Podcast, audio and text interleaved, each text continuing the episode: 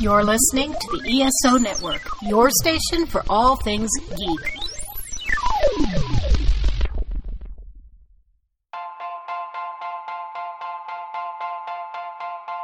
From the author of the book by the same name, it's the Best Saturdays of Our Lives podcast with Mark McCray.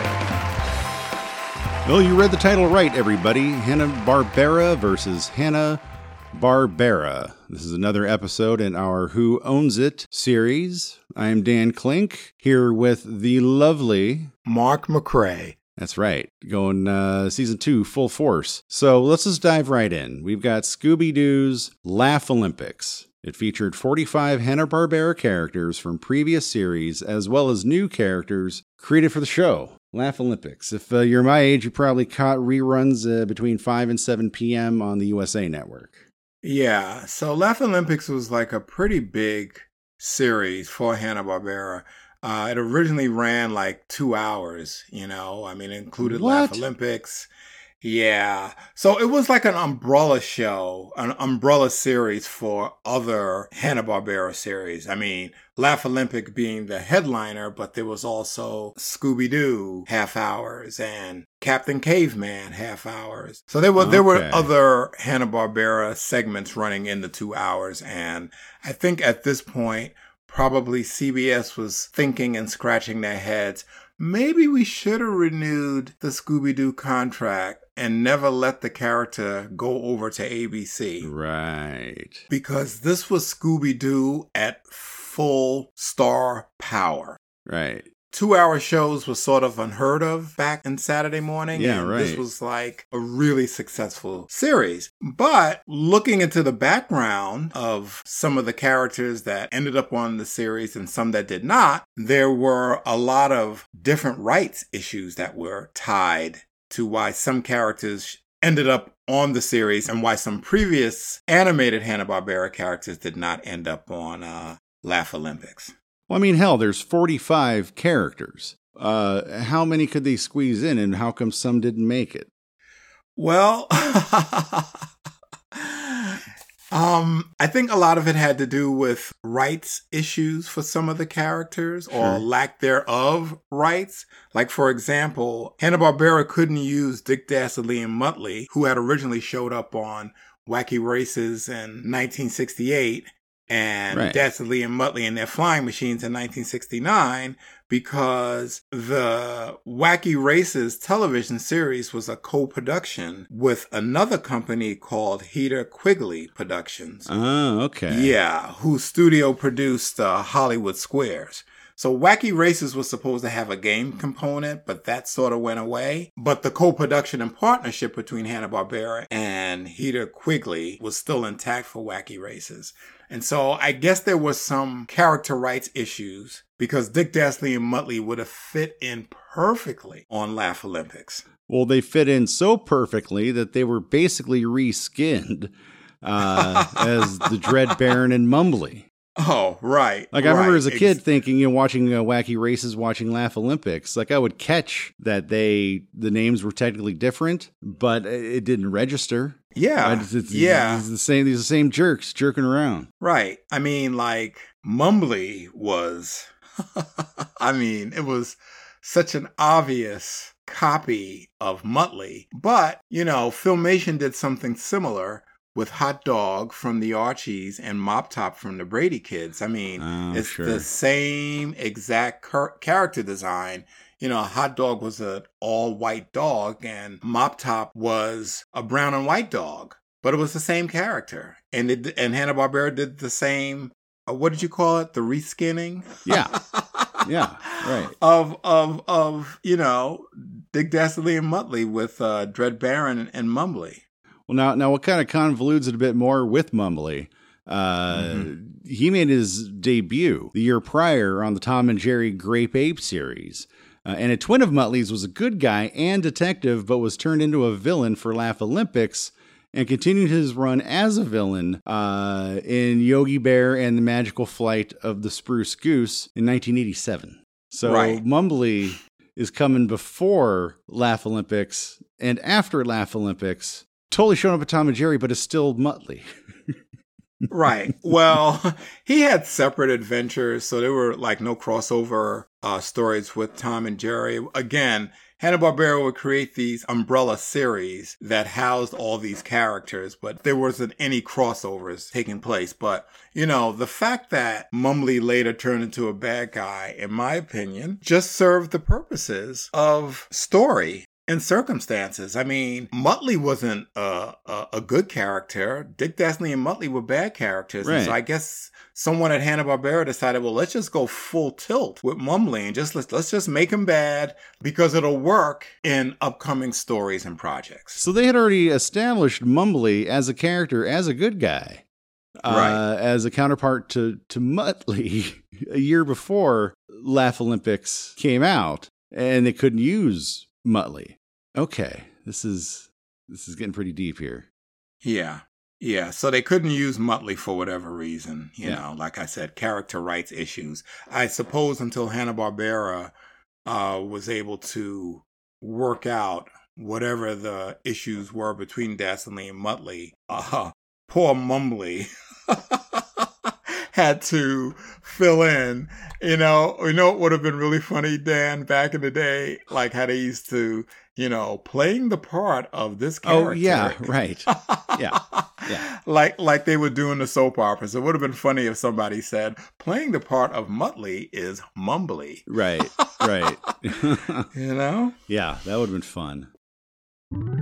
Do you like podcasts? Then you're gonna hate Thunder Talk. Tasteless subject matter. mature humor, Contempt for our co-hosts. Unapologetic social views. Edgy music. And total irreverence for the nerd junk we love. Are all reasons why no one. No one. No one should listen to Thunder Talk. Find us on the ESO network. and all podcasting platforms. Or don't. Whatever. More more Hanna Barbera versus Hanna Barbera. Uh, they Mm-hmm. couldn't use Alex Ale- Alexandra and Melody from Josie and the Pussycats, even though the studio secured the full animation rights from Archie Comics in 1970. Yeah, that was an interesting one too. I mean, and it must have been a last minute decision because Alex and Alexandra and Melody, you know, showed up in publicity stills for the premiere of the Laugh Olympics. And Right. so when I saw these publicity stills and TV Guide, I got really excited. I'm like, oh, three of my favorite characters from Josie and the Pussycats are coming back. This is great. And then when the show premiered, no Alex, Alexandra, and Melody. Weird. So disappointing. I wonder what happened there. I, I think since Archie Comics held the rights, it could have been a situation where, well, if you're not going to use the main character, who is Josie, Right. and you're going to use the side characters, who- well, Melody isn't a side character, she is a pussycat, but Alex and Alexandra, Alex and Alexandra and Melody, they were the comedy relief of Josie and the Pussycats. So it made sense that Hanna-Barbera would only want those three characters to be on Laugh Olympics. Oh, God. I see. So uh, their use or promotion in Laugh Olympics made Archie Comics go, hey, hmm going into the Josie show, made them take a step back with those characters. Okay. Right, right. They probably wanted, like, it, it could have been all or nothing. Either you take all the Josie characters, or at least include Josie in the mix. Right. Right. You know, not Melody. You put them all on Yeah. Laugh Olympics, or you don't get them all for the proper Josie show. Right, but Josie, Valerie, and Alan from the Josie series, they were the straight characters. Right. The, the fun characters were Alex and Alexandra, the bickering sister and brother, Right. and Melody, the ditzy friend. I mean, they were the show, in my opinion. That's why I watched. And it just made sense that the writers wanted these characters. But, you know, unfortunately, um, it didn't happen. And uh, the Josie characters ended up being replaced by Captain Caveman and the Teen Angels. Wow. So that was that. Well, we got Captain Caveman out of it, so Right, right. You know. Well, I think Captain Cave, Captain Caveman, I, I believe had a separate segment on under that Laugh Olympics umbrella as well. right. You know, but because they couldn't get those other characters, I suppose they decided to include Captain Caveman, you know, as part of the uh, Scooby Dooby Scooby Doobies team. Right. But in my opinion, I feel like Captain Caveman and the Teen Angels should have been on Laugh Olympics anyway. You know, Right. I mean, if Captain Caveman already was going to have a separate segment in the two hour series, of course it would have made sense to have some cross pollination, having the character and the three girls as part of the team Oh, of yeah. the Scooby Doobies. So, Yeah. If, if Laugh Olympics is anything, it's just a cluster of cross pollination. yep. The fact that Hanna-Barbera couldn't use Alexander and Alexandra Cabot and Melody from Josie and the Pussycats, in my opinion, was a missed opportunity for Laugh Olympics, a missed opportunity for Archie Comics, and I really feel like having those three characters in Laugh Olympics would have been glorious. It would have been icing on the cake. But alas, it But didn't alas. happen.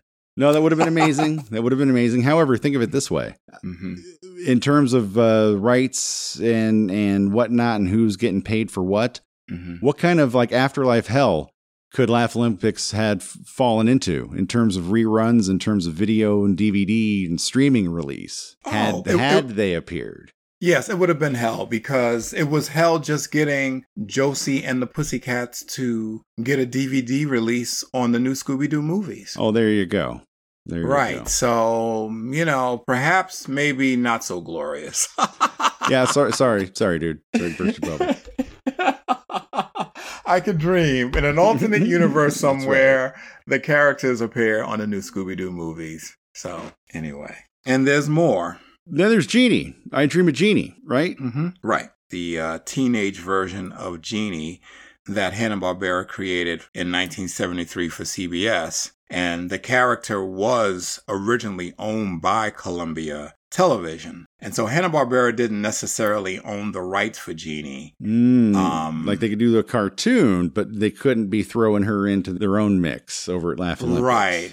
Exactly. And maybe the contract stipulated if Jeannie was going to be animated, it would have to be under a Jeannie animated franchise, not a character popping up in Laugh Olympics. Right. Jeannie's a star, not a not a cameo, not a guest star, Mm-hmm. not a bit player. Right. But Babu, who was created specifically for the Jeannie animated series, who was the sidekick character that had been an apprentice genie for 500 years because he could never get his magic spells correct. You can never get his Uh, what- wings. The the, Right. the the Clarence of the of the genie world. Uh, he was actually allowed to be added to Laugh Olympics because that character was owned by Hanna-Barbera.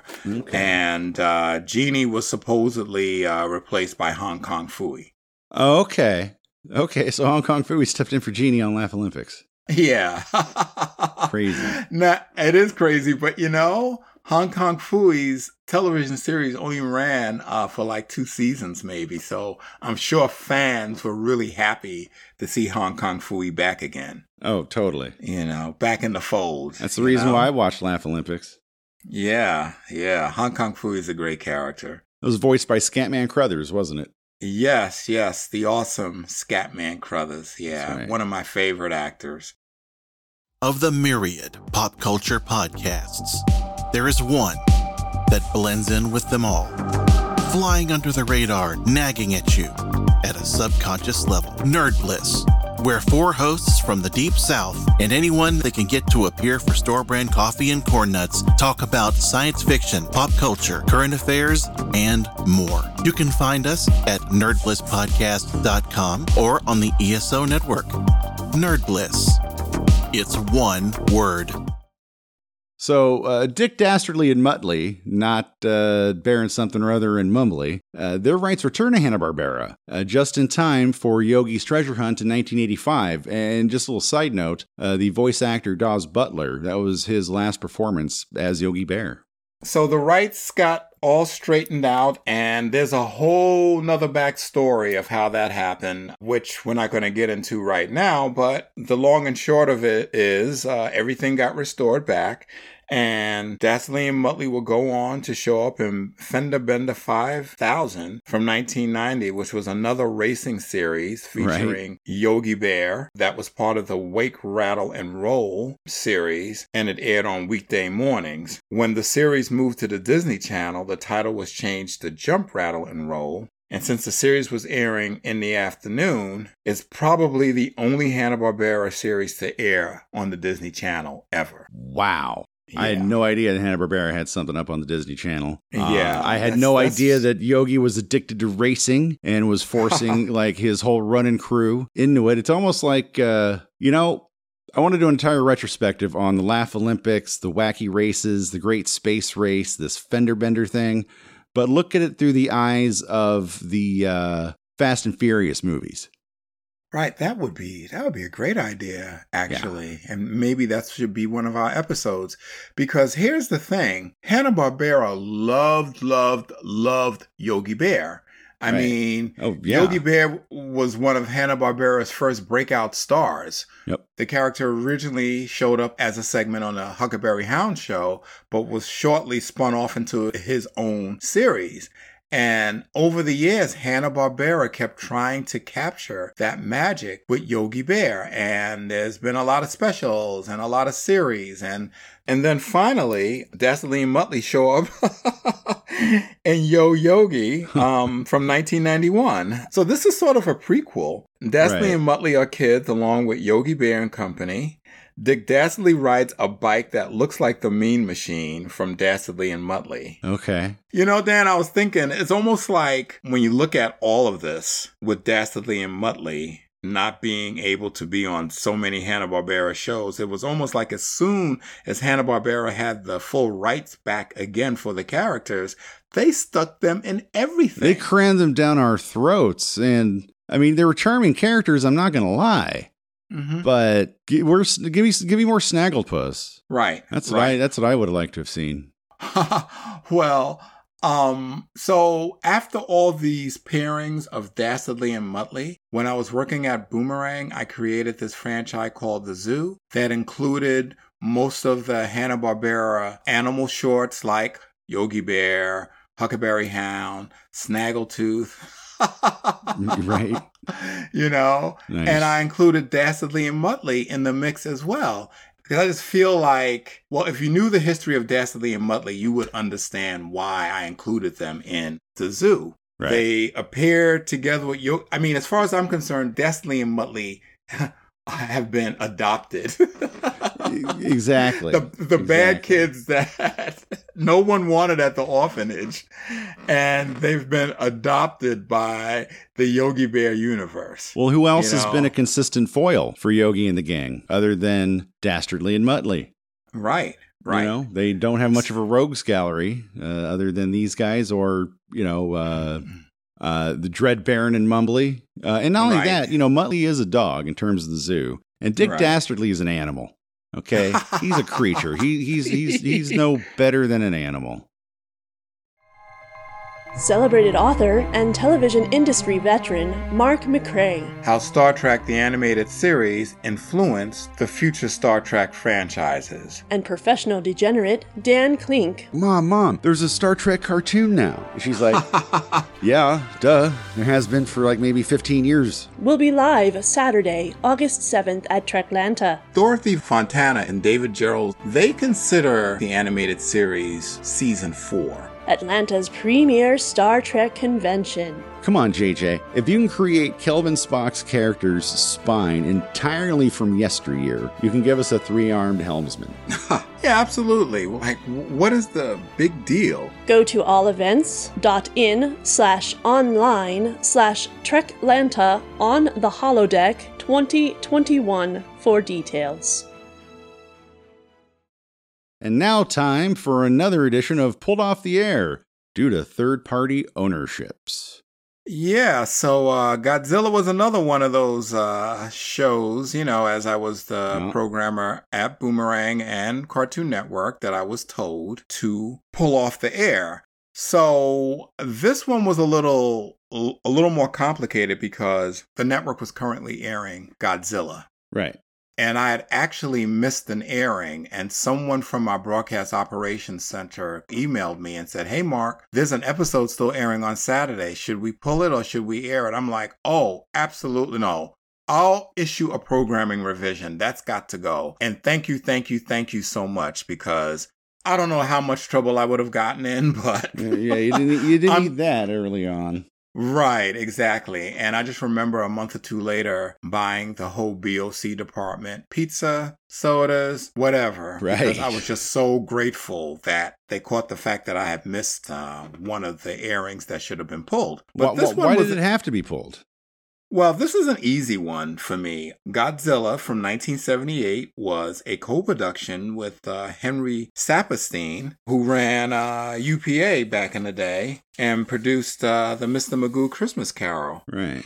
And you and I have talked about that wonderful Christmas Carol. Oh, yeah. So you had Hanna-Barbera, you had Henry Saperstein, and he had the relationship with Toho, who distributed the monster films, which featured Godzilla. Uh, one of the films that they distributed was called Invasion of the Astro Monster from right. 1965. But there were a lot of players involved in this Godzilla series. Turner had bought the library, but perhaps there were shows or series that probably, like Jeannie, like the Jeannie cartoon, we never got that because it was owned by Columbia. Right. The Partridge Family, 2200 AD, we never got that cartoon because a parent company owned it. I think it was Columbia. I'm not exactly uh, sure. Don't quote me on that one, but sure. but I think uh, with Godzilla was just too much. You know, too many owners owners that were not getting that you know that were maybe they didn't want Godzilla on the network or it was or maybe there was supposed to be some type of negotiation in order for Godzilla to air. Uh by the way, Godzilla had one of the best opens. It's kind of light on lyrics, but the music and the drama for the Godzilla open are all there. Right. Um and they kind of closed the Godzilla open by introducing Godzooky. You know, so it's almost like, well, kids, if you're scared of Godzilla in this dramatic open and drama, here's this cute little sidekick named Godzooky, and he's silly. you know? And Godzooky. And I, right. And Godzooky. And, and Godzooky tries to land, and, you know, and then the silly music comes on. Yeah, so um, that one got yanked. Like I said, it was an easy one because it was a little harder actually because it was already on the air. Right. They just had a lot of other outside parties that you know. Too too many people that would have needed you to cut a check. exactly. Oh my gosh. The next evolutionary leap in the Thunderverse has arrived. The Ring of Thunder is a whole week's wrestling in a half hour. What? The Ring of Thunder is a whole week's wrestling in a half hour. What? Every show. What? What? What? You come up around here wetting in sexy Thor's yard like he's anything but the hammer swinging, burrito eating, mic blazing, marking out but never tapping out Lord of Thunder, like you would do anything but sit down, open your ears, and take in the Ring of Thunder wherever you find your podcast, like you would find any other podcast in the Thunderverse or the ESO network.